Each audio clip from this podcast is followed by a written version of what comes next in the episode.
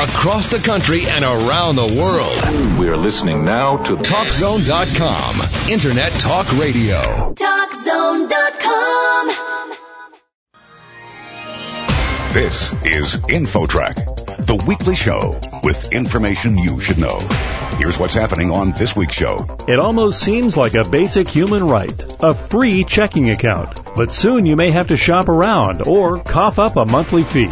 We'll get all the details that consumers need to know. Banks are rethinking the design of their checking products in light of restrictions that have been placed on them by the government. And do you think your child's education is keeping up with the technology revolution? A new and improved educational system may be on the horizon. We'll get the details. Our educational system is a system from more than 100 years ago. Learning can now happen in many different places and throughout the day and the week and the year. That's what that edge is about. Those stories and more are up next on this week's edition of InfoTrack. Don't go away. We'll get the show started in just a moment.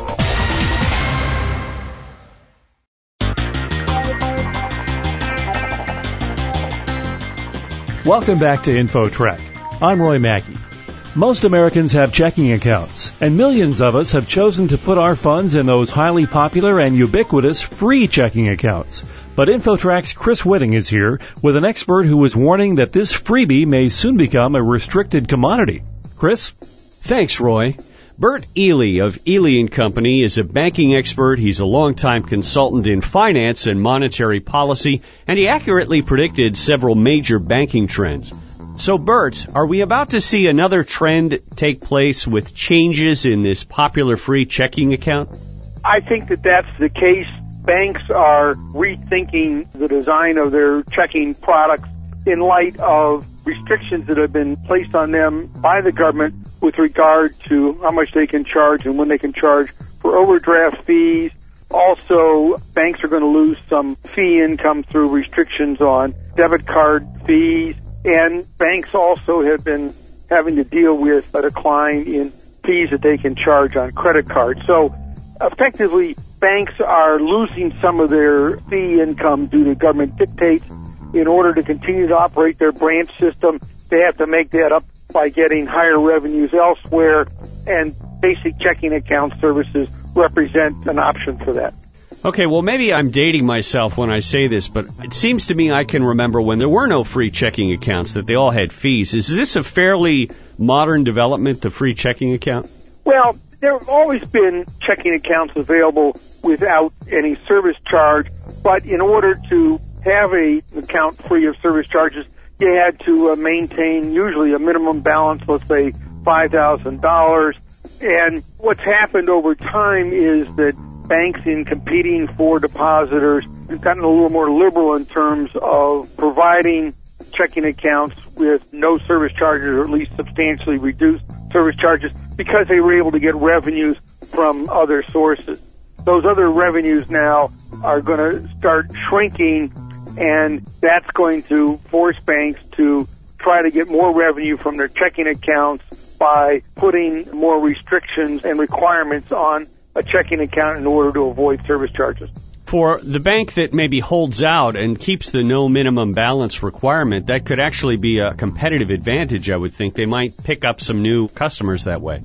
Well, they might pick up some new customers that way, but the question then is, are their checking accounts profitable enough and this is what no one knows at this point in time. These government rules are coming into effect at this time. It's going to take a couple of years for the banks to figure out what type of pricing makes sense for them, not only on their checking accounts, but for other services that they offer, such as safety deposit boxes and cashier's checks and things like that. Our guest is Bert Ely of Ely and Company. He's a banking expert and a consultant in uh, monetary policy and finance.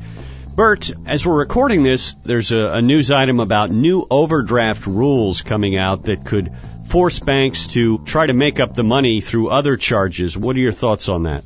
Well, this seems to be the case that banks will lose revenues with certain types of banking products, and so they have to make up those lost revenues in other ways in order to generate enough revenue to pay for their branch banking systems. Do you have any idea of how much it costs a bank to have a checking account for a personal checking account? Is it really vary a lot depending on how much the person uses it? First of all, banks find it for technical reasons I won't go into. They find it very difficult to estimate the profitability of any one customer or any one type of product because there are a lot of overhead costs that get allocated arbitrarily.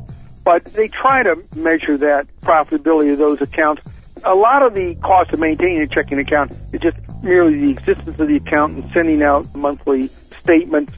Each additional check or deposit that comes through will have some cost associated with it too. But banks increasingly look at the entire customer relationship.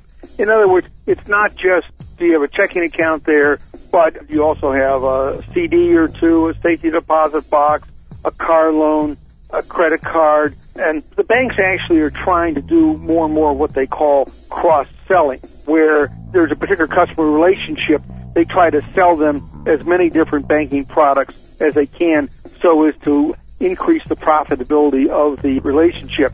Nonetheless, banks know that on a lot of their customers, they're not making any money, but it's very hard to determine exactly which ones they're making money on, which ones they're losing money on.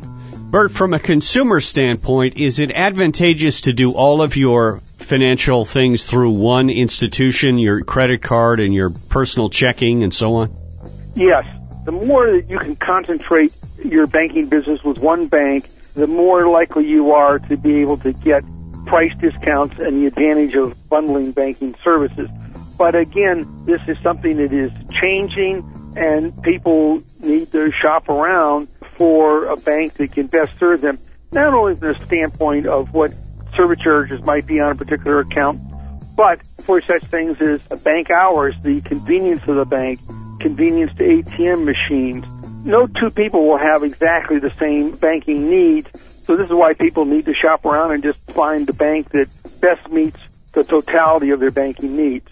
When do you anticipate people might be seeing the squeeze coming onto their free checking account? Is that something that's going to be happening later this year, or is this down the road a ways? No, I think it will start happening this year and spread into next year. It's going to take a while for banks to respond to this. They have to, among other things, reprogram computers, try out various product alternatives, and over time, just see what combinations of products and services and pricing work best for them. Bert, do you have any words of advice, last words of advice for consumers who may be listening to us today? Well, I think probably the most important words of advice I would have are number one, maintain a balance in the account. Don't overdraw. Monitor what your balances are, particularly if you have computer access, and most people do. Monitor online so that you're aware of all the activity that's going on in your bank account to catch any problems that might develop. And try to keep all your banking services at one bank so that you can take advantage of bundled uh, products and the cost savings that can come from that. Good advice. Bert Ely of Ely and Company in Alexandria, Virginia. He's a banking expert, longtime consultant in finance and monetary policy. Bert, we want to thank you so much for joining us today. Glad to be with you. And for InfoTrack, I'm Chris Whitting. Up next, your child's education may be on the verge of major change as technology, media, and imagination collide. The story coming up. You're listening to InfoTrack. More after this.